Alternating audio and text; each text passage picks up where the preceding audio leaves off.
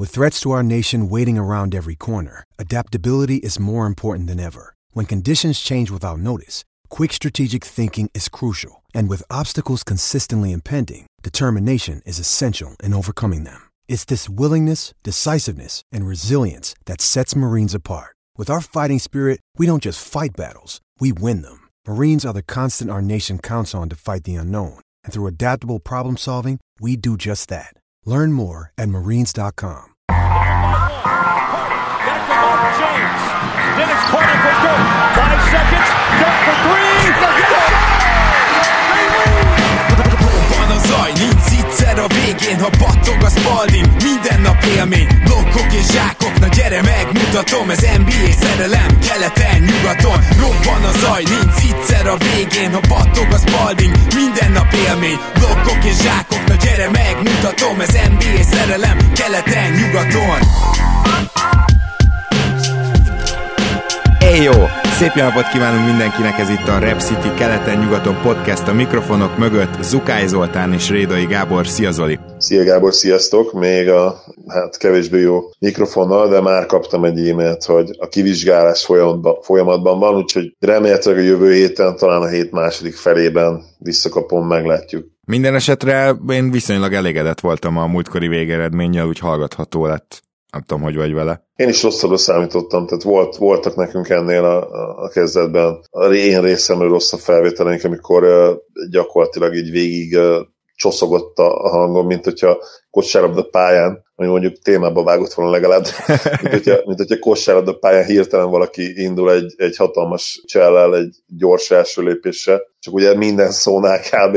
De ahhoz, ahhoz képest mindenképpen jobb volt, igen. Na, ugye ma folytatjuk a mailbagünket, de előtte nagyon röviden szeretném, hogy megnézzük a, az olimpiát, picit beharangozzuk. Ugye most már teljes mértékben kialakultak a csoportok, és el is kezdődnek holnap a küzdelmek. Az A csoportban Irán, Franciaország, az Egyesült Államok és Csehország, és azt gondolom, hogy hát egyetlen egy kérdést tehetünk fel, ez pedig az, hogy a csehek okozhatnak-e még egy meglepetést azon kívül, hogy Kanadát kiütötték, mert egyébként innen azért az Egyesült Államoknak és Franciaországnak kéz a kézben könnyedén tovább kéne mennie. Ugye lesz olyan csoport harmadik is, ami, aki tovább jut, de egyelőre az első kettő az ezekből a négyes csoportokból, akit így biztosra vehetünk. Talán még az lehet kérdés, hogy a franciák esetleg meglepetést okozhatnak-e itt a csoportban, mondjuk legyőzve az Egyesült Államokat. Na igen, egyetértek, ugye az Amcsik most azért erősítettek a két vereség óta eléggé, hát hogy is fogalmazok, nagyobb motivációval lépnek pályára, és ez, ez azért látszik. Meglátjuk, hogy hogyan tudják beintegrálni a,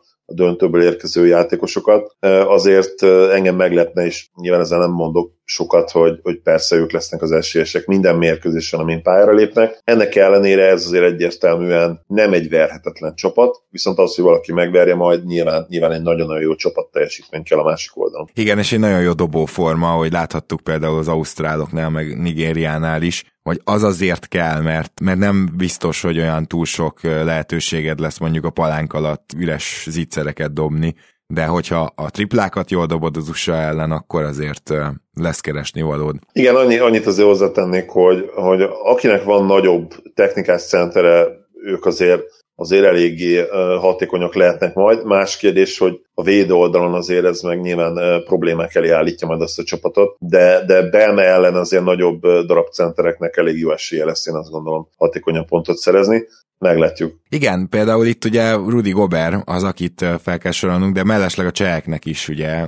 van nagy darab centere, bár nem akkora, mint Gober, és ő azért láttuk, hogy támadásban is egy, hát másik szintre tud lépni a FIBA keretek között, ami egyébként kicsit érdekes, mert nem támadásban kellene hogy is mondjam csak, ekkora változásnak történnie. Védekezésben ugye a FIBA szabályok három másodperc nélkül Rudy Goberre vannak kitalálva, tehát ez a Gandalf védekezés, ez itt úgy sem jössz át, gyakorlatilag beáll szépen a gyűrű elé, és aztán ö, mindenki dobálhat ellenük kintről. Úgyhogy mondjuk ez nagyon-nagyon kedvezhet a franciáknak. A B csoportban Ausztrália, Németország, Olaszország, Nigéria. Mondanom, ez egy nagyon erős csoport. Igen, számomra teljesen kiszámíthatatlan ez a csoport. Az olaszok hihetetlen csapategységet mutattak. Szerbek ellen mentek te, vagy Kanadán? Igen, igen, bizony szerbeket verték Szerbek ellen, igen. Kicsit összefolytak az események. Ez a csoport számomra is uh, talán legkiszámíthatatlanabb. Hozzátéve persze, hogy, uh, és itt tudom, hogy te nevedben is beszéltek, azért nem feltétlenül ismerjük ezeket a kereteket úgy, mint az NBA kereteket. Ennek ellenére azért nyilván van egy alaptudásunk a, a mezőnyel kapcsolatban, és természetesen az elmúlt hetekben azért nézegettük a rostereket, illetve néztük a, nem csak ugye a selejtező mérkőzéseket még, amik ugye a kijutókról is döntöttek, hanem ugye a, a felkészülési meccseket is. És itt azért nagyon-nagyon kiegyensúlyozott ez a, ez a négyes, most én úgy érzem. Ne, nehéz is lenne tippelnem, a, az első hármat, megmondom őszintén, nem tudnám megtippelni például. De tényleg meglátjuk, itt nagyon-nagyon várom a, ezeket a mérkőzéseket, mert szerintem még Nigéria is okozhat meglepetést, mint hogy meglepetést okoztak az USA ellen. Hát sőt, nem állítanám, hogy Nigéria ki innen lefelé, hanem ha valaki, akkor Németországnak gyengébbnek tűnik még a Nigériánál bőven a kerete. igen, itt úgy értettem nyilván, hogy, hogy, hogy akár az se lehetne meg, hogyha, hogyha első vagy másik helyen végeznének, de, de valóban, hogyha a keretek erősséget nézzük, akkor, akkor most talán németek egy picit, picit gyengébbek, de hát mindenhol vannak ugye NBA játékosok, vagy NBA-be igyekvő játékosok, és mondom, mondom ez, ez egyértelműen a legkiegyensúlyozottabb négyes igen, nézegettem az Ausztrák keretet például, hát ugye azért nagyon kevés, jó, relatíve kevés NBA játékossal mennek neki, mert azért most Della, de, na, Della Vedovát persze oda sorolhatjuk, de például ugye Hampton-t el se hozták, Josh Green nem is biztos, hogy rotációban lesz, de ő legalább kint van velük. Nem biztos, hogy. Úgyhogy, úgyhogy ezért e, ez majd, ez majd egy érdekes történet lesz, de Ausztráliának a játéka, amit évek óta összecsiszoltak, csinálnak, az, hogy például ez a Landdale, hát ő egy olyan center, aki annak ellenére, hogy hatalmas darab, viszonylag mozgékony, vajon, vajon egy small ball lesz valamelyik csapat, megpróbálja-e, hogy ő Aaron baines egyszerre esetleg pályán van, megpróbálja-e robbantani, ezek nagyon érdekes dolgok lesznek, és igazából az a durva, hogy bár nem tartom a csoport esélyeseinek az olaszokat, de tulajdonképpen náluk van az a, az a star power, ami, ami úgy minden posztra azért jut valaki, aki vagy NBA, vagy Euroliga élvonalába tartozik. Tehát e, ez, ez furcsa, hogy az olaszok is selejtezőn át jutottak be, de technikailag talán a legerősebb keret ott van, mert mondhatjuk, hogy Nigériának van egy rakat NBA játékos, de nekik ugye úgy unblock nincsen irányítójuk. És azért fura lenne, hogyha ezt nem próbálna meg kihasználni a többi gárda. Igen, csak azt akartam mondani, hogy a Gáló ugye vállalta játékot, nyilván az, az nekik azért egy, egy hatalmas dolog, és, és ott van ugye Melli, aki Fibában eléggé hatékony szokott lenni, ők ketten Nico, Nico Menion mellett, akik ugye NBA játékosok. Az igazság, hogy náluk is a csapategység borzasztó erős. És ugyanezt érzem mint a szlovénoknál is, majd róluk is beszélünk egy kicsit. Ott nyilván azzal az előnye még, hogy ott az, ott az extra star power is meg lesz. Az olaszok nagyon-nagyon jól tudnak együtt játszani a pálya mindkét oldalán. Ebből a szempontból szerintem ott vannak a legjobb csapatok között. Nyilván azért a, a, a talent level összességében az a, az a tehetségszint szerintem nincs meg, mint a legjobb 5-6 csapatnál. Őket szorosan utánuk sorolom, de csapategységben taktikai készségben, felkészültségben szerintem top 4-be vannak. Meglátjuk, hogy, hogy ez mennyire lesz elég. A csoportmeccsek során lehet, hogy, lehet, hogy elég lesz, és, és úgymond, hát nem is tudom itt se, hogy mennyire lenne meglepetés, mert te is azt, valahol azt várod, hogy nagyon jók legyenek ők is ebben a csoportban. Hát, hogy igen, meg, megérted azért itt Fontecchio, meg Polonára, ők NBA-ben is elférnének, tehát, hogy az olaszoknál valóban, persze. valóban olyan játékosokról beszélünk, akik, akik európai sztárok és NBA-be is elférnének. Mindenképpen igen, igen. Tehát, és ez egyébként egy gyakorlatilag mantra lehet itt a, a csoportmeccsek során. Nagyon sok olyan játékos fogunk látni, aki bár nem az NBA-ben játszik, de vagy korábban ott volt, vagy simán, simán beférne mondjuk a, mondjuk a legjobb, nem tudom, 250 játékos közé is akár, Igen. akár az NBA-ben. Tehát, tehát nem egy ilyen kispad végén ülők típusú játékos, hanem valószínűleg rotációban. Igen. Na akkor nézzük meg ezt a bizonyos C csoportot, ahol hát ott van a házigazda Japán, akik annak ellenére, hogy rongyávertek minket felkészülési meccsen, már minket magyarokat, annak ellenére nagyon meglepetés lenne, hogyha akár hazai pályán is bárki ellen tudnának nyerni, mert hogy a három másik csapat az Argentina, Spanyolország és Szlovénia. És Nyilván azt már szerintem mind a, mind a ketten elmondtuk, a szlovénoknak fogunk drukkolni. Én azt gondolom, hogy esélyesek is ennek a csoportnak a megnyerésére. Nekem nagyon tetszik a szlovén keret, nyilván Dragicsal még jobban tetszene, már az NBA-s Dragicsal, de szeretném külön felhívni a figyelmet Argentinára, hogy miért gondolom, hogy beszéljünk egy nagyon picit külön róluk. Nos azért, mert az amerikai válogatott kivételével szerintem senkinél nincs ilyen választék playmakerből. Ugye Campazzo és Vidóza két NBA játékos, még akkor is, hogyha Vildózát végül ugye a New York nem annyira vetette be, nyilván az utolsó hónapban csatlakozott hozzájuk, és Bolmáró, akiről már beszéltünk, hogy milyen jó idényt fut, és szerintem nagyon hamar át fogják hozni, ugye ő a Minnesota kötelékeibe van, illetve Laprovittóla, őt se kell azért bemutatni nagyon. Ez a négy ember, ez benne van a válogatottban, és ebből kettő folyamatosan pályán lesz. Szerintem ez egy nagyon-nagyon nagy erőssége lehet az argentinoknak,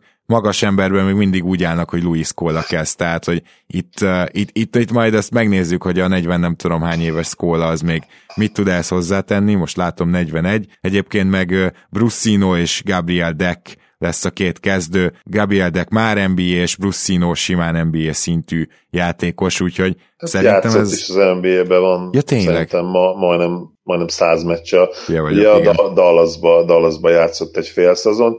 Nekem megmondom, hogy nem is, nekem nem is volt vele problémám, tehát megnéztem volna akár még, még nagyobb szerepben, és annyi, hogy persze kicsit lassú volt az NBS, de egyébként nagyon-nagyon képzett játékosról beszélünk. Na hát itt azért látjuk, hogy nagyon korrekt nevek, és pont playmakerökben erős az argentin válogatott. Eddig nem voltak annyira biztatóak az eredményeiket tekintve, de szerintem itt talentben van egy olyan hát szerencsés együttállás, hogy meglepetést okozhatnak. És a, a meglepetés alatt itt azt értem, hogy esetleg megelőzik a spanyolokat, akik gyakorlatilag egy, hát ilyen emlékkönyvből válogattak. Tehát már elnézést kérek, és például én Jújt nagyon szeretem, és több spanyol ö, ö, ö, csapatot is nagyon szerettem, de gyakorlatilag 30 alatt három játékosuk van. Igen, hát ez, ez egyértelműen egy olyan csapat lesz, ami, ami hát, hogy is mondjam, felvett kérdéseket, igen. Tehát ugye, ugye Paul már most már 41-et is betöltötte, nem, nem nagyon szoktak azért játékosok ebben a korban már ö, olyan teljesítmény nyújtani, de, de említhetném akár, tehát mindenki, mindenki a régi, régiből van gyakorlatilag szinte, ugye a Claver, Sergio Rodriguez is, ugye ő is már 35 éves, hihetetlen, hogy szalad az időbasszus. Rudy és, Fernandez. Igen. Nem, én is és... tudom, mert most Abalde nyilván be fogja dobni a triplákat, Ebrins nyilván be fogja Igen. dobni a triplákat. Uh, Gyakorlatilag 26 éves, 26 év alatti játékosok nincsen. Tehát, tehát egy darab fiatal sincsen konkrétan. Meg Garuba, Garuba kivéve. Ja, igen, Garuba, bocsánat, igen, Garuba az egyetlen.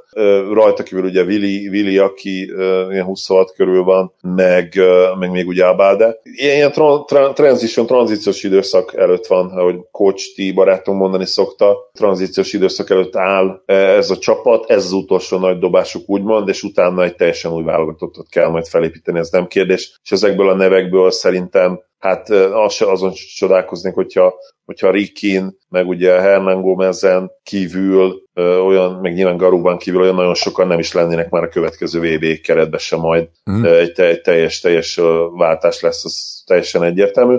Most még ez utolsó nagy dobásuk, de hát az igazság, hogy ez, ez a roster, ez, ez tíz éve volt a csúcson, úgymond. O- osztod a szkepticizmusomat? Megelőzheti őket Szlovénia és Argentína is? Látok esélyt, bennem a pakliban egyértelműen. Az Egyesült Államok a végső nagy esélyes, de most próbáljuk meg százalékba kifejezni azt, hogy nem vagyunk benne teljesen biztosak, hogy nyernek. Na jó, hány százalék esélye van az Egyesült Államoknak, hogy megnyeri ezt az olimpiát szerinted?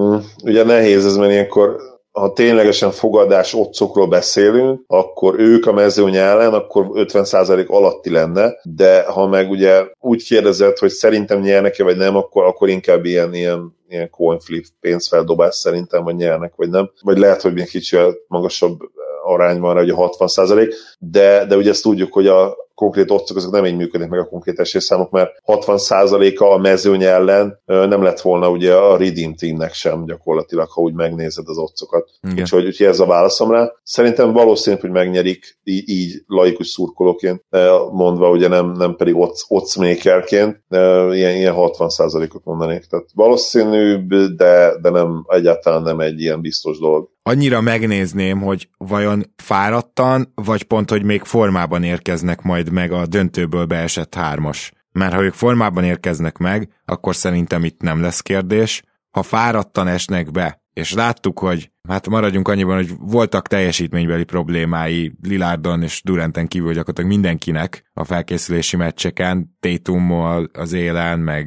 tehát azt is megnézném majd, hogy Keldon Johnson itt egyáltalán hozzá tud rakni. Így nem rossz ez a keret egyébként, tehát ez egy nagyon jó NBA csapat lenne, sőt, ez egy bajnok NBA csapat lenne, de ugye az, hogy Fibában ki mennyire érvényesül, azt láttuk, hogy, hogy igen, itt azért, itt azért nem mindig ugyanazt látjuk a, akár támadásban, akár védekezésben.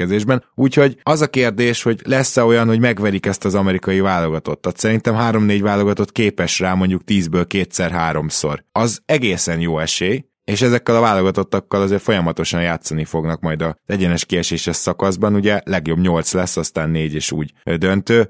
Igen, tehát ezt az 50%-ot én is adom, ők a torna esélyesei, de az, hogy mondjuk négy olyan meccset játszanak legalább a franciák csoportmeccsét is belevéve, ahol gyaníthatóan lesz némi esélyük kikapni, és hogy abból egyszer se kapjanak ki, Szóval ezt így nagyon durván biztosan nem merném kimondani. Na jó, akkor viszont menjünk át a Patreon postaládánkra, és ugye érdekes volt, előző adás végén mondtam, hogy nyugodtan küldjetek még csütörtök 17 óráig további kérdéseket. Na most az a helyzet, hogy annyi kérdést küldtetek, és nagyon szépen köszönjük, hogy jövő pénteken is Patreon postalázázunk, mert ma, ma egyszerűen bele se fog férni. És ez nem baj, jövő hét pénteken ugye draftot fogunk értékelni, az általában elég rövid, tehát 15-20 perc alatt azt átbeszéljük, és akkor utána még pont lesz arra a pár kérdésre időnk. Na de most folytatjuk, ahol múltkor abba hagytuk. Tamás kérdezi, éj jó srácok, felmerült bennem egy kérdés, hát ha okosabbak vagytok nálam a témában, elhangzik gyakran egy másik játékosról, hogy mennyire, egyik másik játékosról, hogy mennyire streaky, például a három pontos vonal mögül,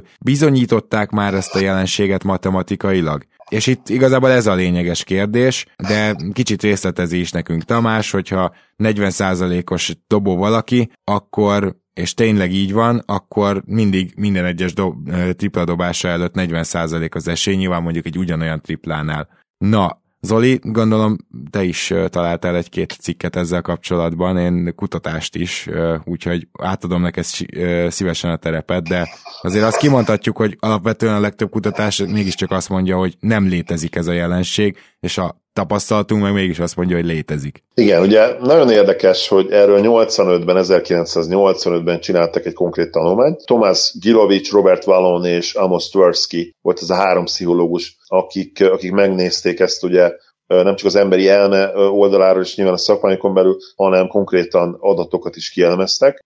Megnézték konkrétan az 1980-as Philadelphia 76ers összes dobását, amit ugye hazai pályán elkövetett a csapat, és ugye kielemezték még 80-tól 82-ig az összes Boston Celtics által, illetve Boston Celtics játékosok által elvégzett büntetődobásokat. És a Cornell Egyetem, ugye a híres Ivy League egyetemen is történt ugye ezzel párhuzamosan egy, egy adott csomagodott felvétel ugye a stadiba, ami vizsgálta mind a férfi, mind pedig a női csapatot éveken keresztül. Ezen három ugye dataset alapján arra következtetése jutottak, hogy nem volt nagyobb valószínűsége annak, hogy bedobsz egy kísérletet, ha az előző is beesett. Viszont gyakorlatilag azóta ez, ha nem is meg lett cáfolva, de most már nyitottabbak jelen pillanatban ugye a, a tudósok, illetve ugye az elemzők abban, abban az irányban, hogy lehetséges, hogy ez nem teljesen így van. És ugye egy 2003-as dolgozatot is csináltak erről, illetve ugye Jordan Ellenberg matematikus írta az ő könyvében a hot hand jelenségről, és, és gyakorlatilag azt arra következtetésre jutnak,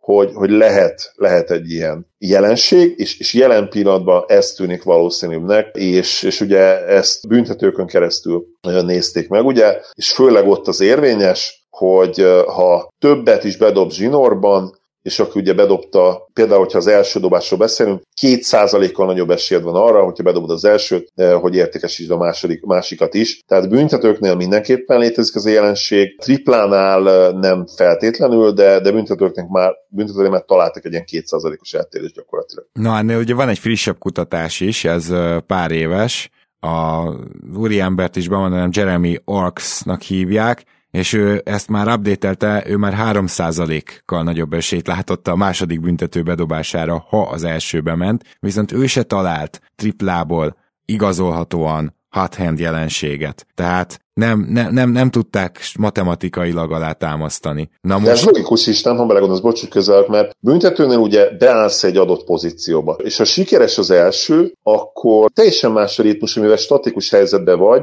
triplánál más, mert minden dobás gyakorlatilag egy, egy új dobás, úgymond, és ez büntetőre is igaz, hogy a második dobás egy új dobás, de ugyanabból a pozícióból tudod elvégezni, és visszakapod a labdát a kezedbe, ami, ami szerintem nagyon-nagyon fontos, és itt lehet ez a, ez a két-három százaléknyi különbség. Igen, igen.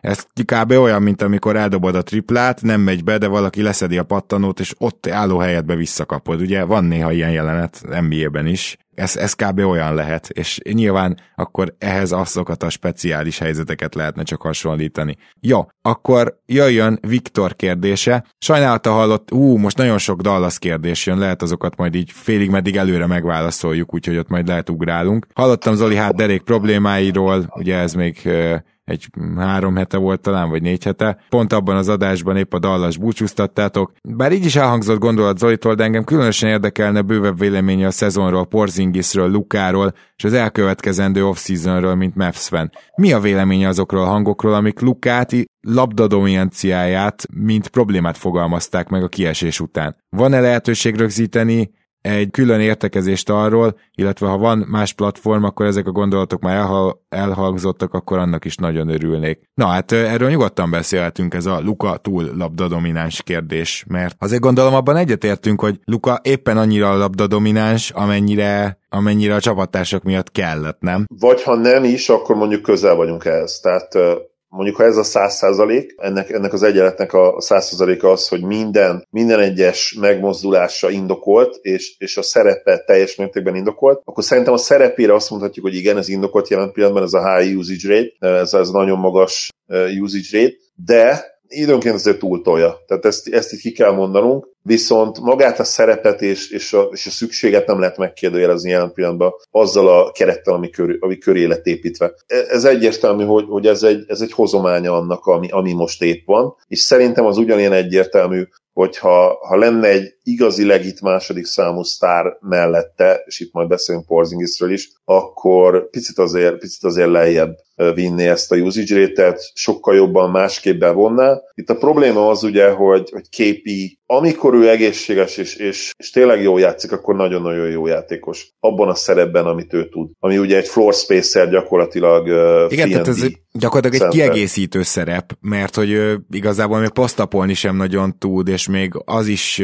ritka, hogy mondjuk beáll, és rajta keresztül tudsz játszani, mint egy point centeren keresztül. Ez igaz, tehát a skillsetje az limitált, viszont a skillsetje domináns is, amikor megy neki. Tehát Persze, hogy ne. 20, 20 pont feletti játékosról beszélünk, aki több szezonban már 20 pont felett átlagolt. Ezt azért nyilván nem lehet, és nem is olyan rossz hatékonysággal, ezt, ezt nem lehet azért, nem lehet véletlenül összerakni, úgymond. Persze. Ugye a jó osztár játékosról beszélünk. Itt a probléma az, hogy ebben a rendszerben, ami most a Mavs-nek van, és itt egyébként a rendszer is valamilyen szinten hibás volt, nem tudta, nem tudja ki, kimaxolni az ő teljesítményét. És egyértelműen, hogy van köztük nézeteltérés, hogy a képi lenyilatkozta azt, nem pont erre kitérve, de hogy, hogy igen, hogy bántó őszintességgel, hogy neki milyen, szerep ítélt, milyen szerepre volt ő ítéltetve, és mondom, ez részben azért is van, mert, mert az ő skillsetje bár domináns, de nem egy szertágazó skillset, egy limitált skillset, mondom azon belül domináns, de, de igen, értitek, mindegy, elmondtam kétszer És a lényeg az, hogy,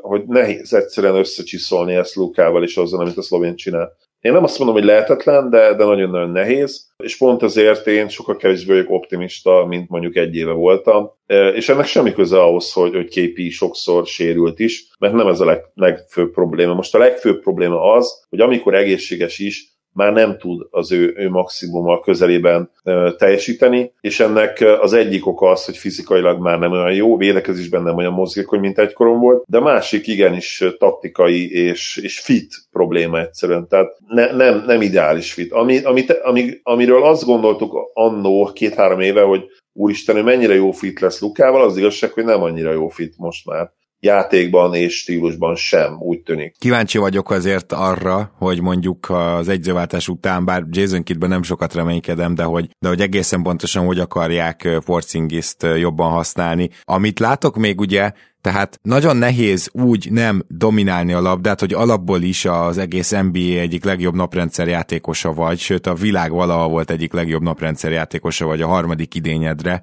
Elképesztő hatékonysággal csinálsz támadást szinte egyedül. Ezt nyilván használni kell. És hogy miért használják esetleg túl Luka Doncsicsot? Azért, mert egy darab ballhandler nincs egyébként a keretben. Tehát Bransonnal, amikor együtt pályán van, akkor néha Branson le is üti a labdát, azt látjuk, de általában ugye próbálja leszűkíteni, vagy próbálta Kárlány leszűkíteni ezeket a perceket, hogy ők együtt legyenek pályán, mert minden olyan percben, amikor Doncsics ült, Bransonnak fel kellett lennie, és Tim Hardaway Jr. nem ball handler, tehát igen, meg tud no. támadni egy, egy, egy, egy close-outot, amikor kirohannak rá, hogy ne dobja el a triplát, le tudja ütni, bemegy zsákol, ez megvan neki, ettől nem lesz ball handler, még annyira sem, mint mondjuk egy Kawhi Leonard. Így van, az így van. És egyébként Branson is azért limitált, hogyha a playmakinget, passzkészséget nézzük, ő is inkább az, hogy, hogy a, a scoring, a, a pontszerző készségén, készségén keresztül talál meg üres embereket. Tehát ő A-ból B-be nagyon jól tud menni. Hogyha az A ugye a, a tripla vonalon túli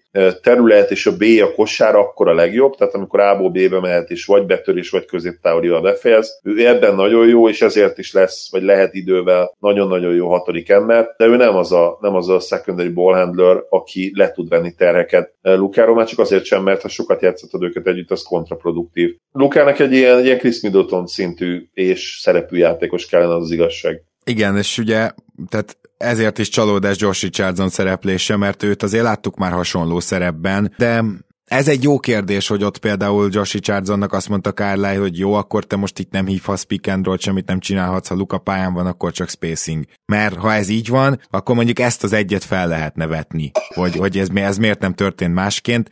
Luka off the ball is jó játékos lehetne, abban a két percben összesen a 48-ból, tehát hogy... Az a hogy Richardson már előtte is csalódásra okozott, ugye a Heatnél is kifejezetten, meg a Filinél is szerintem gyenge szezon futott. Még a Heatnél volt kifejezetten jó önmagához képest, és ott kezdte bontogatni ugye a szárnyait, de, de a Sixers szezon az kifejezetten csalódás volt már előtte is. Igen, és én még azért is bíztam benne, mert a Sixersnél még a csalódás kettő szezon után is a playoffban aztán azt láttam, hogy még rá lehetett leginkább számítani védekezésben, támadásban, nem, tehát akkor ugye kiestek a Boston ellen, nem sok következtetést lehet egy ilyen párarcból levonni, de, de még ott azt láttam, tudod, hogy na igen, megint visszatértünk oda, hogy Ben Simonsnál ne legyen a labda, akkor legalább Richardsonnál legyen, ez nem nézett ki olyan szarul. Ezért is bíztam benne, hogy esetleg most a playoffban majd valami más látok tőle Dallasban is. Hát ez nem igazán következett be, és akkor még finom voltam. Úgyhogy de ez már sajnos, sajnos ez a keret, ez nagyon gyorsan cserére szorul. Szerintem két éven belül itt a keretnek a fele nem lesz itt. És Egy, egyetértek az a legvalószínűbb, és, és hát valószínűleg ebbe az irányba is kell elmenni. Akkor nézzük, van egy ajánlásunk Menervától, a Death at the Wing podcast. Nem tudom, Zoli, te belehallgattál-e? Én még hónapokkal ezelőtt, mikor jött ez a kérdés, belehallgattam. Szóval a Death at the Wing az gyakorlatilag, de idézem itt a patronunkat, ha esetleg érdekelt titeket, hogyan csiszolódott az NBA azzá, ami ma, hogy hogyan ágyazódik a US-amerikai társadalomba, milyen kölcsönhatás volt a liga alakulása és az államok 80-as évekbeli társadalmi, gazdasági és politikai helyzete között, akkor szívélyesen ajánlok egy podcastet, ez a Death at the Wing, Na most ugye itt ez egy fantasztikus podcast, azt kell, hogy mondjam, nagyon szépen köszönöm az ajánlást. Az első két részen akkor már túl voltam, és most, amikor újra felkaptam, akkor most még két részt meghallgattam, összesen 80, de igazi ínyentségek. De hát ugye miről szól, azért teszed Wing a címe, mert olyan játékosok halálán keresztül mutatja be a sztorikat, akik az NBA aktív rotációjának tagja voltak, illetve teljesen nagy jövő előtt álló NBA játékosok. Tudjuk, hogy a 80-as években és a 90-es években is van példa arra, hogy ők így vagy úgy meghaltak, és milyen kölcsönhatások, milyen gazdasági körülmények is vezettek ezekhez a halálokhoz. Tehát uh,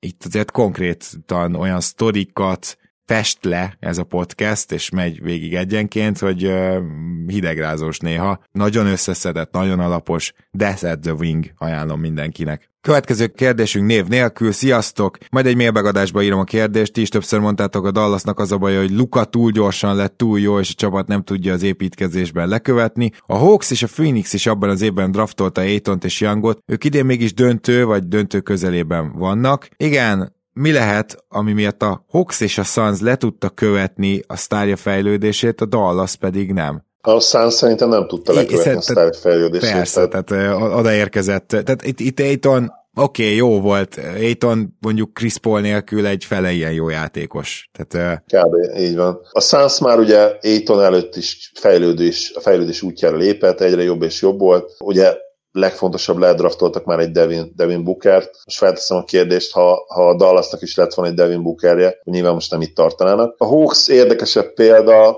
ott pedig nyilván valami fontos, hogy keleten vannak, tehát én nem gondolom azt, hogy ők feltétlenül jobb csapat, mint a Mavericks, sőt, úgyhogy ez az egyik. Azért a csapatként másik... jobbak. Hát Tessék? szerintem csapatként jobbak. Egyszerűen több a talent. Atlantában. Csak a, csak a legjobb játékosuk nem jobb, mint a Dallas legjobbja. Mélyebbek, de teljesítményen nem voltak. Most érted, bejutottak a konferencia döntőbe, de erről beszéltünk már sokat, hogy... Ja, szerintem a Dallas nem jutott volna be. Igen. Hát, jó, de se net ratingben, se semmilyen. Nincs egyszerűen bizonyíték arra, hogy jobbak lennének, vagy idén jobbak lettek volna. Azt leszámítva, hogy igen, hogy ugye bejutottak a konferencia döntőbe, de hát, na, beszéltünk már a Filiről sokat, igen, mondjuk a Fili voltak. képes lett volna kiesni a Dallas ellen, ezt azért aláírom, tehát, hogy bárki ellen. Mindegy, teljesen kiszámíthatatlan. Jó, de tegyük fel, hogy kicsit jobban érzed a Hawks, rendben van, mélyebbnek mélyebbek az egyértelmű, akkor se csináltak semmi különleges dolgot, annyit, hogy, hogy nyilván a, a Bogdanovics igazolás az nagyon jó volt. A Mavericksnek nem volt ugye cap space-e, most lesz majd cap space, vagy ugye 21-be, vagy ha tologatják, akkor 22-be lehet. Nem gondolom azt egyébként, hogy a Hawks olyan nagyon különleges dolgot csinált, és hát hiába nagyon jó Trae Young, ennek ellenére is nyilvánvalóan hatalmas hibát követtek el azzal, hogy, hogy nem Lukát draftolták le. Úgyhogy igazából én erről ennyit akarok mondani. Meglátjuk, hogy hogyan fejlődnek, de, de én nem gondolnám azt, hogy ők olyan nagyon-nagyon szuperül uh, építkeztek. Nem követtek el hatalmas nagy hibákat, ugye a Luka uh, hibán kívül, ami meglátjuk, hogy mennyire lesz uh, hatalmas, mert nyilván ez folyamatosan változhat, de azért abban nyilvánvalóan egyet kell értenünk szerintem mindenkivel, hogy ha újra csinálhatnák, akkor hát azért jó esélye újra csinálnak ezt a dolgot. Igen. Na most pont a Hawks szerintem arra tökéletes példa, amiről beszéltünk azzal, hogy Doncsics túl hamar lett túl jó. Az a helyzet, hogy Young-gal még simán lehetett tankolni. Young-gal még simán lehetett nagyon rossz a csapat. Luka Doncsicsal meg már nem. Szóval ez, egy, e, ez az, amiről beszéltünk pont, hogy Young mellé még érkeztek fiatalok, még Kemred is, meg ugye Hunter, érkezett mélységnek, és láttuk Hunter, hogy, hogy, hogy, hogy belőle tényleg nagyon jó játékos lehet. Az a helyzet, hogy Young nem volt ahhoz elég jó, elég korán, hogy a csapat az már középmezőnybe legyen, miközben a Dallas, ahogy Doncsics megérintette a parkettát, már is középcsapat volt. Szóval ez például egy, egy jó jele annak, hogy nehéz ezt követni, mert sem fiatalokból nem tudsz feltankolni, sem nincs az a jelenség ugye, hogy mivel esetleg rossz vagy, azért eszeteket gyűjtesz, amit később beválthatsz. Hanem pont az volt, hogy meglátta a Doncsicsot a Dallasi vezetőség, és úristen, hogy hozzunk ide valakit. És odahozták Porzingiszt abba a pillanatban, tehát sokkal könnyebb dolga volt az Atlantának ezért és ilyen szempontból. Jó, András kérdezi, Sziasztok! Space Jam ö, sorsoláson szeretne részt venni, igen.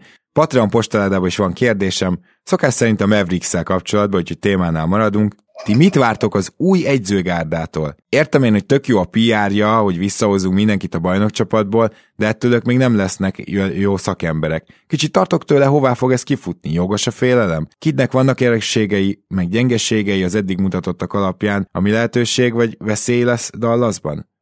Most maradjunk akkor ennyiben, mert van egy másik kérdése is, hogy Kavajra rámenne a Mavs, de először ez az egyzői gárda. Igen.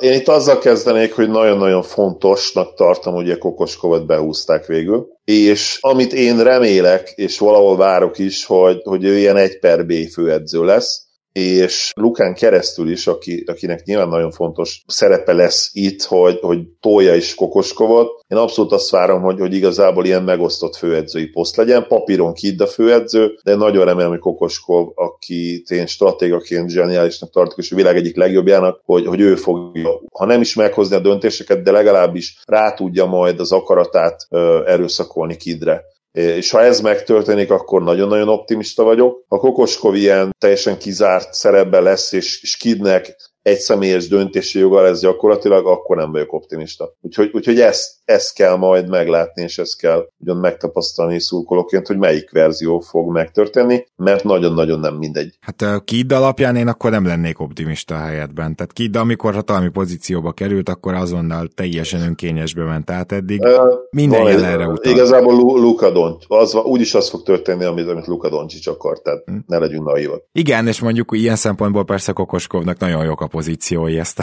ne felejtsük el, hogy ugye Kokoskov az, aki Lukát a válogatottal egyzette éveken át. Luka tagadja ezt, és, és ugye mindig a, a interjúban az jön át, hogy, hogy ő, hát ő nem dönt semmiről, meg, meg a vezetőség így, meg úgy. Ne legyünk naivak, már jönnek olyan hírek azért, hogy, hogy abszolút elkezdte a, a nagyon helyesen egyébként, én azt gondolom a háttérben mond irányítani a dolgokat, és tök egyértelmű, még ha le is tagadja bárki, nem érdekel, hogy ki tagadja le, tök egyértelmű, hogy minden döntésről megkérdezik. Nem, nem, nem lehet kérdés. Na, a másik kérdés viszont, hogy plegykálják, hogy Kavajra rámenne a Mavs. Igen, valóban van ilyen plegyka. Bármilyen jó játékos is Kavaj, nem vagyok benne biztos, hogy örülnék neki, mint Mavs fan. Főleg a chemistry miatt. Szerintetek jó fit lenne? Én sokkal inkább egy domináns center tudnék elképzelni Luka mellé, Miles Turner vagy Playoff Aiton nem jobb fit, mint mondjuk egy wing.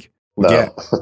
Igen, nem. tehát hogy az a baj, hogy azon kevés center, az a négy vagy öt, aki a playoffban érvényesülni tud és esetleg dominálni, azon kívül a center post az nagyjából arra jó, hogy azért a leges legvégén már lekergessék a pályáról. Tehát ez most ilyen nagyon durva mondat, de nézzétek meg, hogy a Bax milyen hamar eljutott oda, vagy viszonylag hamar, hogy már nem igazán játszhatta volna Brook Lopezéket, csak ugye nem volt senki, úgyhogy ezt kellett valahogy így kerülgetniük a playoff felében, hogy Brook Lopez hogy tartott pályán, és aztán a Sunsnál is a legvégén már, illetve időnként a Clippers ellen is Aiton ugyan nem volt negatív, de már nem volt az a pozitív eh, erő, ami, ami egyébként tudott lenni a hagyományosabb szerkezettel felálló Lakers ellen például. Szóval, és Aiton, Aiton már nagyon jó, már, már közelít ahhoz a négy-öthöz, aki meg minden körülmények között pályán tartató. Na, na csak ezt akarom mondani, hogy ezért egyszerűen magas emberbe gondolkozni, ilyen franchise megváltóként, az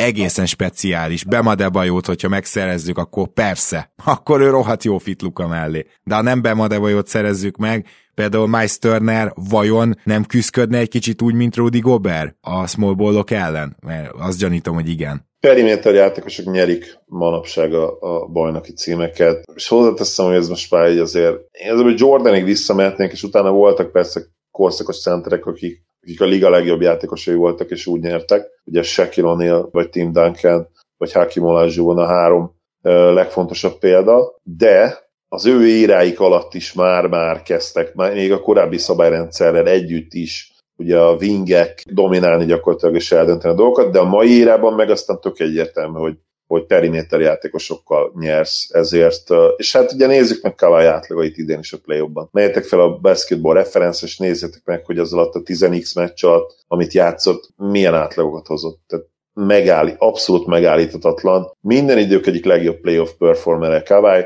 Ahogy uh, ugye megszellőztették a Mavs források, akkor is akarja ő őt a Mavs, ha teljes következő szezon kiüli, és hát nem kérdés, hogy miért. Ugye sztárokkal tudsz nyerni ebben a ligában, minél több sztárod van, annál nagyobb esélyed van. Kawai, ráadásul egyébként fitre is nagyon jó. Tehát, ha... Igen, tehát Kawai nem annyira labda domináns, sőt, szinte rá Igen. kell kényszeríteni, hogyha nincs más irányító, akkor ő irányítson, de pont ezért működött annyira Torontóban, mert ott mellette Ká, volt két hogyha, hogyha Kawai ennyire jó volt Paul George mellett, képzeljétek el, hogy mennyire jó lenne Luka mellett. Bizony. Ennyi, end of story, nagyon-nagyon jó igazolás lenne. Nagyon érdekes kérdés Ricsitől. Ki volt a három legrosszabb egyző, aki bajnoki címet nyert? Nyilván Budenholzer miatt van a kérdés. Coach Butt hol helyezkedik el egy ilyen top listán, ha idén nyer a Bucks? Azóta nyert, úgyhogy így is tudunk rá válaszolni.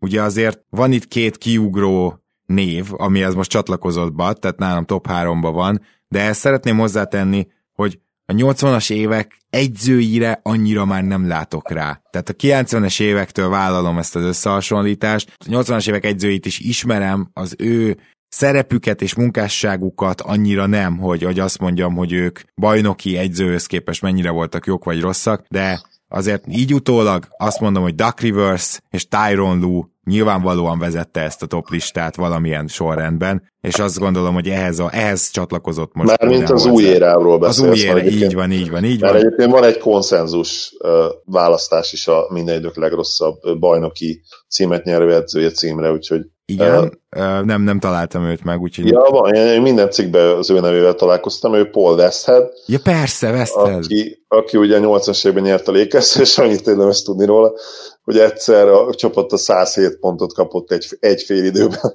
Igen. Az NBA-ben, és végül 173 pontot kaptak az egész mérkőzés ott, úgyhogy ő, őt, őt tartja szinte elnyújtetően mindenki, minden idők legjobb, bocsánat, minden idők legrosszabb bajnoki címet nyerő NBA edzőjének. Na, viszont most legalább a 80-as évekig akkor vissza tudtunk menni, és már van egy top együnk, akkor azt kérdezném Zoli tőled, hogy a Budenholzer, Duck Rivers, Tylon Ru hármasból ki az a kettő, aki még felfér a dobogóra? Nagyon nehéz kérdés. Ugye amikor beszélünk a modern edzőkről, mert nyilván mi a modern élet néztük, akkor azért, az, azért borzasztó nehéz választani, de de ha mégis ki kell egyet emelnem, akkor én most, most Duck Rivers-t mondom. Én is. Szóval az a mm. helyzet, a, hogy... A rekordok miatt, bocsánat, tehát a, most már ugye rekordmennyiségű, de bőven rekordmennyiségű előnyből elbukott párharca is van, tehát azért ez ez nem, ez nem lett véletlen. Igen, és uh, szeretném azt is elmondani, hogy akkor is voltak ilyen hangok, hogy Tibodó védekezési sémája, meg Garnették intézték azt a bajnoki címet. Csak ugye Duck Rivers valahogy így nagyon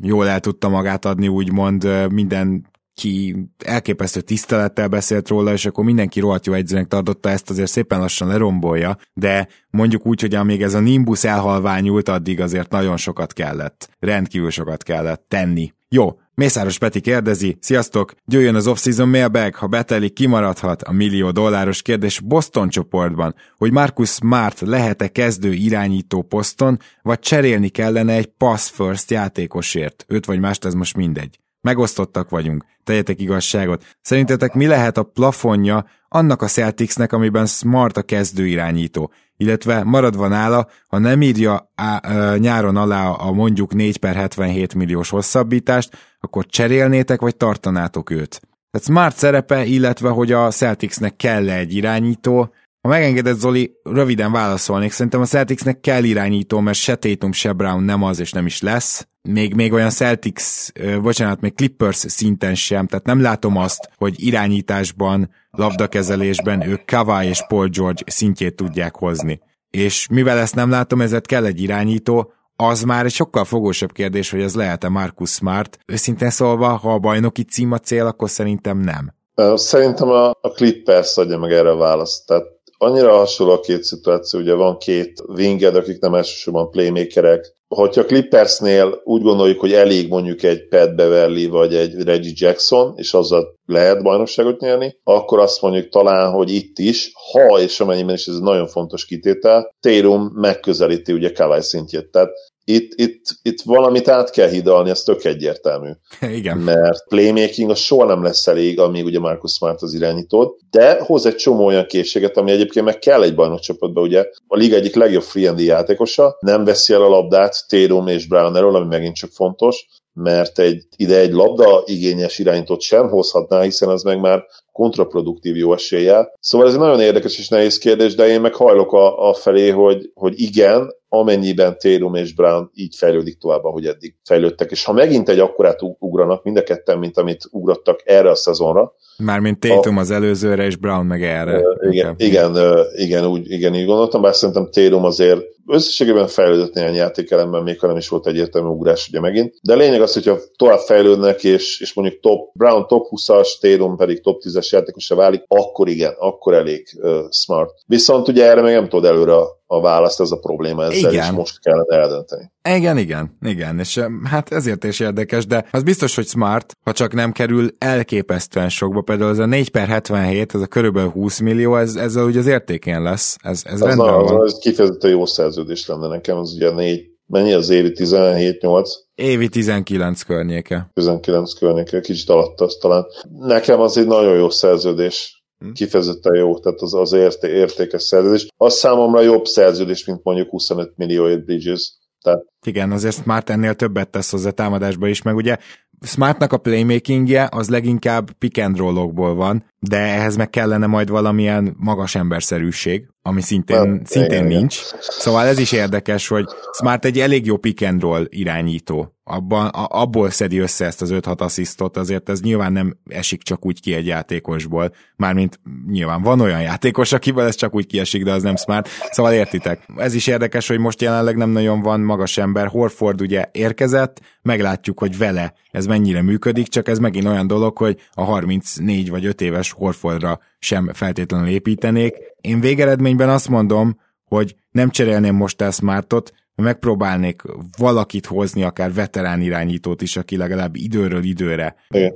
tudja ezt a szerepet. Záró gondolatként a celtics kapcsolatban, és ugye most már nem kéne Ainge-t fikázni, mert visszavonult, élvezi a, a nyugdíjas életet, és reméljük, hogy nyugodt, mert ugye tudjuk, hogy szív problémái voltak. Azt még szerintem meg lehet bocsátani, hogy nem hozta ki szupersztárt abból a Rohedli eszedből. Én azt is nehezen bocsátom meg de azt, hogy, hogy eljutottak arra pontra, hogy a liga egyik legszűkebb kerete van, és nulla mélység, tehát hogy se szupersztárod nem lett, se mélységed nincsen most már, és egy olyan cap szituációban, hogy ami nem ideális, ezt nem értem, hogy ezt, ezt így a kettő kombinációt hogy tudták összehozni. Egyértelműen rossz asset management volt, ez azt hiszem, hogy konszenzus kell, hogy legyen most már ezen a ponton. Még akkor is, hogyha még egyszer mondom, elnézed neki azt, hogy nem hozta oda a Kawait vagy Paul George. Lala kérdezi tőlünk, mindkettőtök az kérdésem, hogy melyik a top 5, vagy ha nincs top 5, top 3 külföldi podcast, amit hallgatni szoktatok. Senkit nem lepünk meg, hogy Dangdonnak a, a Prime előfizetői vagyunk, tehát ez azt jelenti, hogy ugye a Dangdonnak most már csak hetente egy része jön ki ingyen, de mi a többit is hallgatjuk, hiszen van előfizetésünk.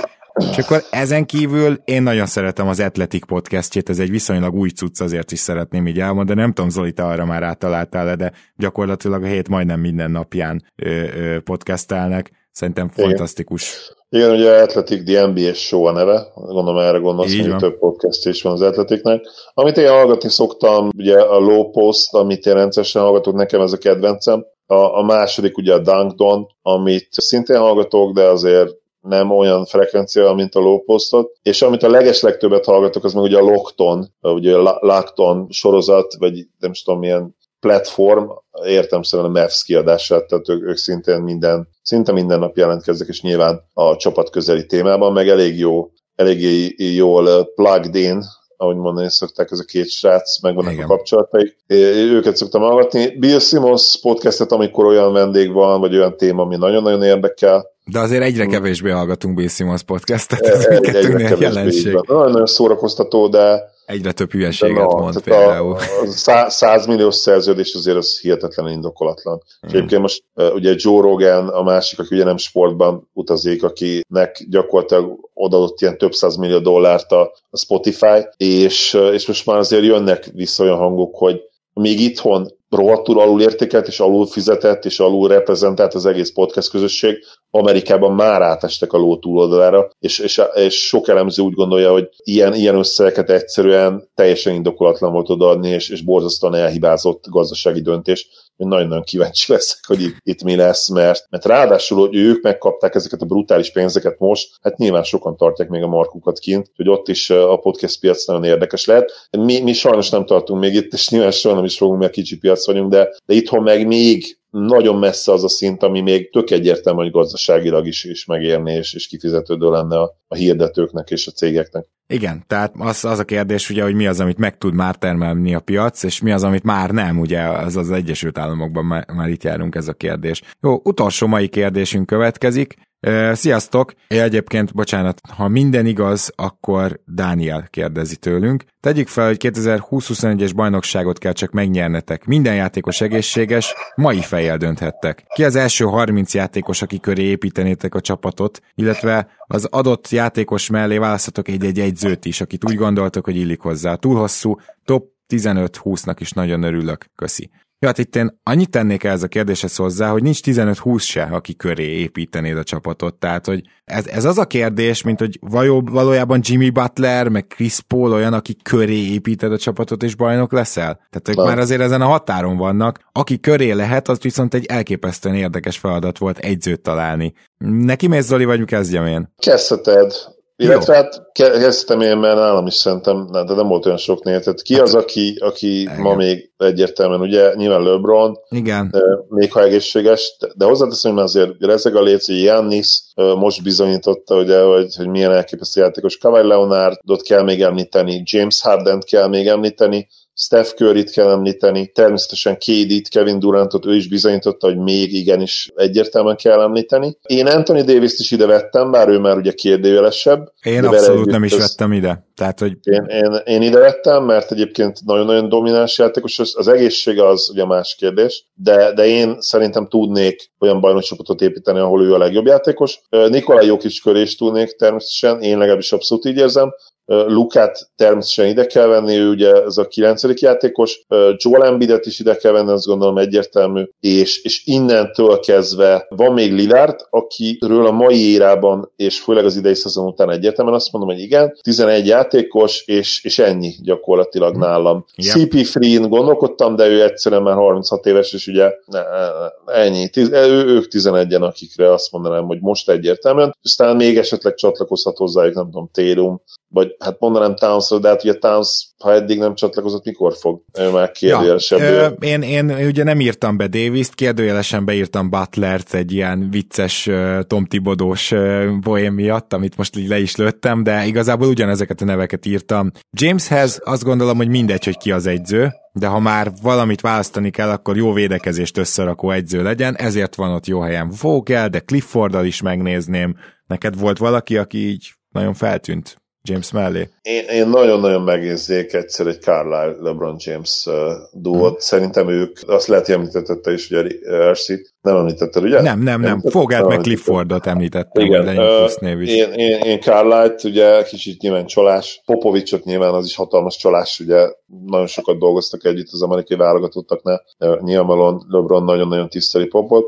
Az egyetemi neveken túl nem tudom, nyilván lehetne most Montit is mondani, mert nagyon jó edzőtileg is bizonyította, hogy... Hát de én nem tudom, tehát, hogy most Monti pont azt bizonyította be, hogy domináns naprendszer játékos nélkül is képes jó rendszert összerakni, tehát nekem pont nem Monti jutna eszembe, se Doncsicsnél, se Jamesnél. Igen, de, de ugyanakkor szerintem csak azért, mert ugye a jelenlegi csapatuk nem ilyen, attól még az edzői kvalitásaik nagyon jó működnek. Hát jó, de most nyilván meg kell próbálni olyan egyzőt találni, aki valamiért ö, ö, ö, extra illeszkedés lenne hozzá, és ezért gondolom azt, hogy hát, De nálam ez inkább az, onnan jönne, hogy, hogy nagyon jó motiválók, mert az szerintem az a legfontosabb egy sztárnál, tehát még talán azt mondanám, hogy fontosabb is, mint a taktikai elemek, mert hogyha LeBron nem akarja meghallgatni a taktikai értékelésedet, és azt mondja, hogy ne, nem olyan a személyiséged, akkor eleve, mondjuk eleve nem is fognak akkor nem is fognak felvenni abban a csapatban. Igen.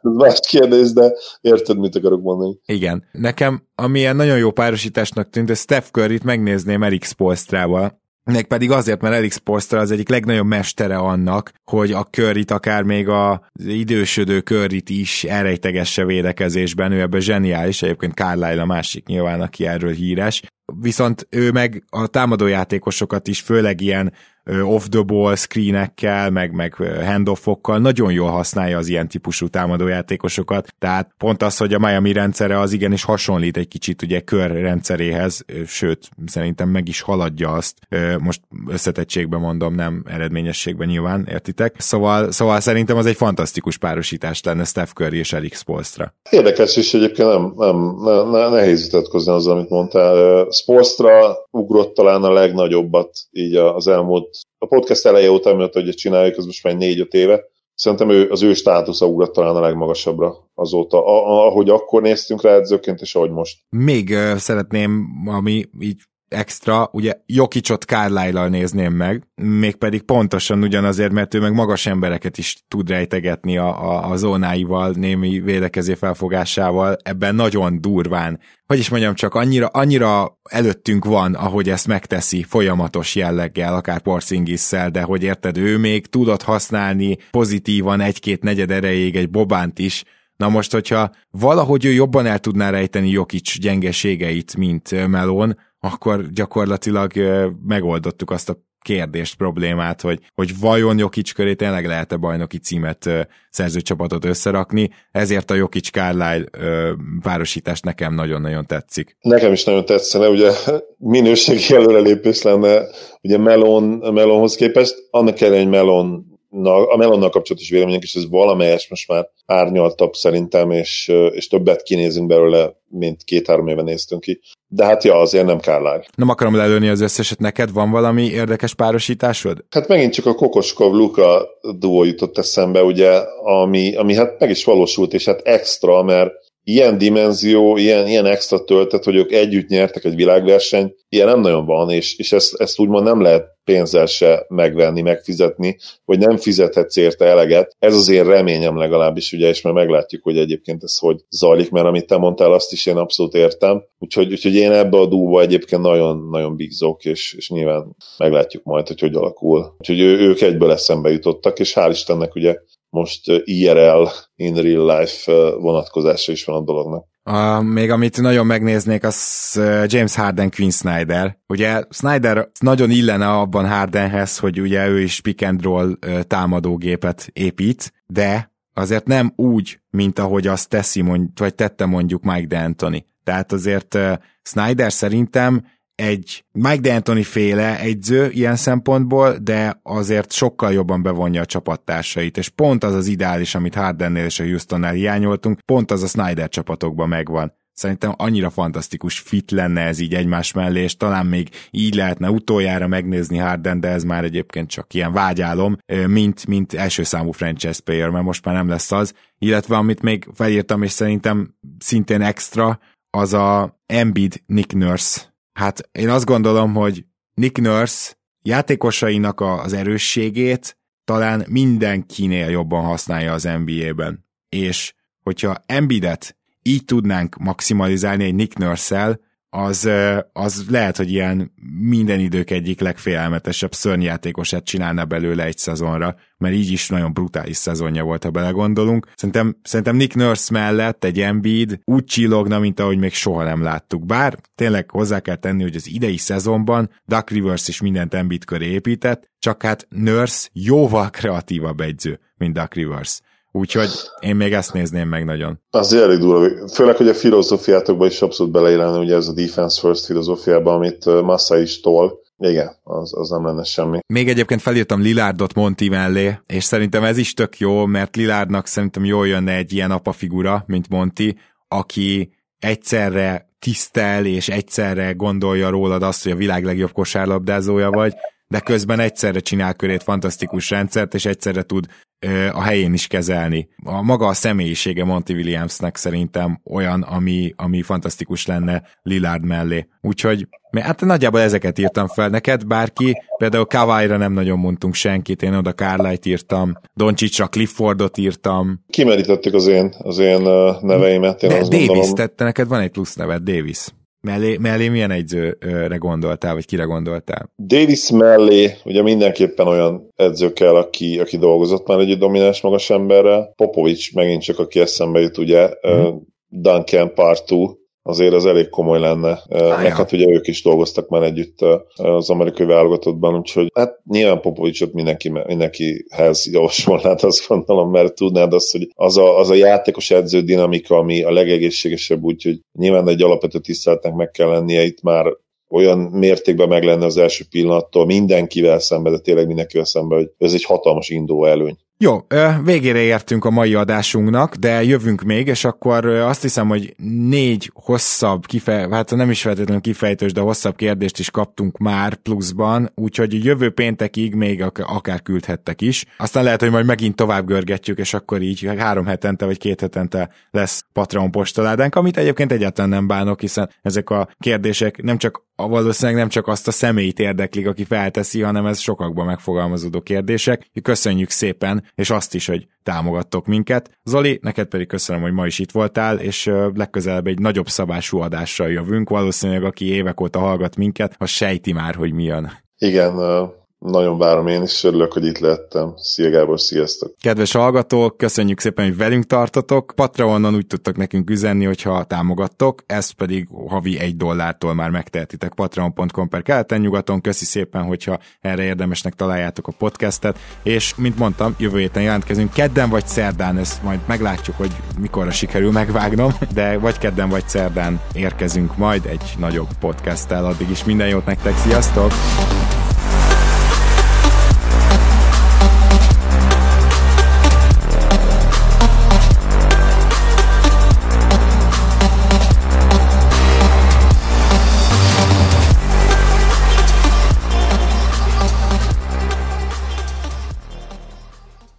Ha más podcastekre is kíváncsi vagy, hallgassd meg a Béton műsor ajánlóját.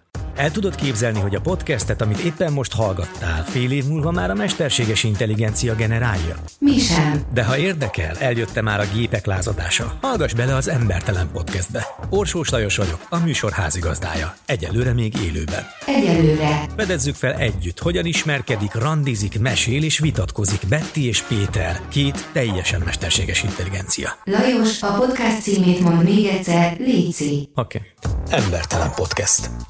Ez a műsor a Béton közösség tagja.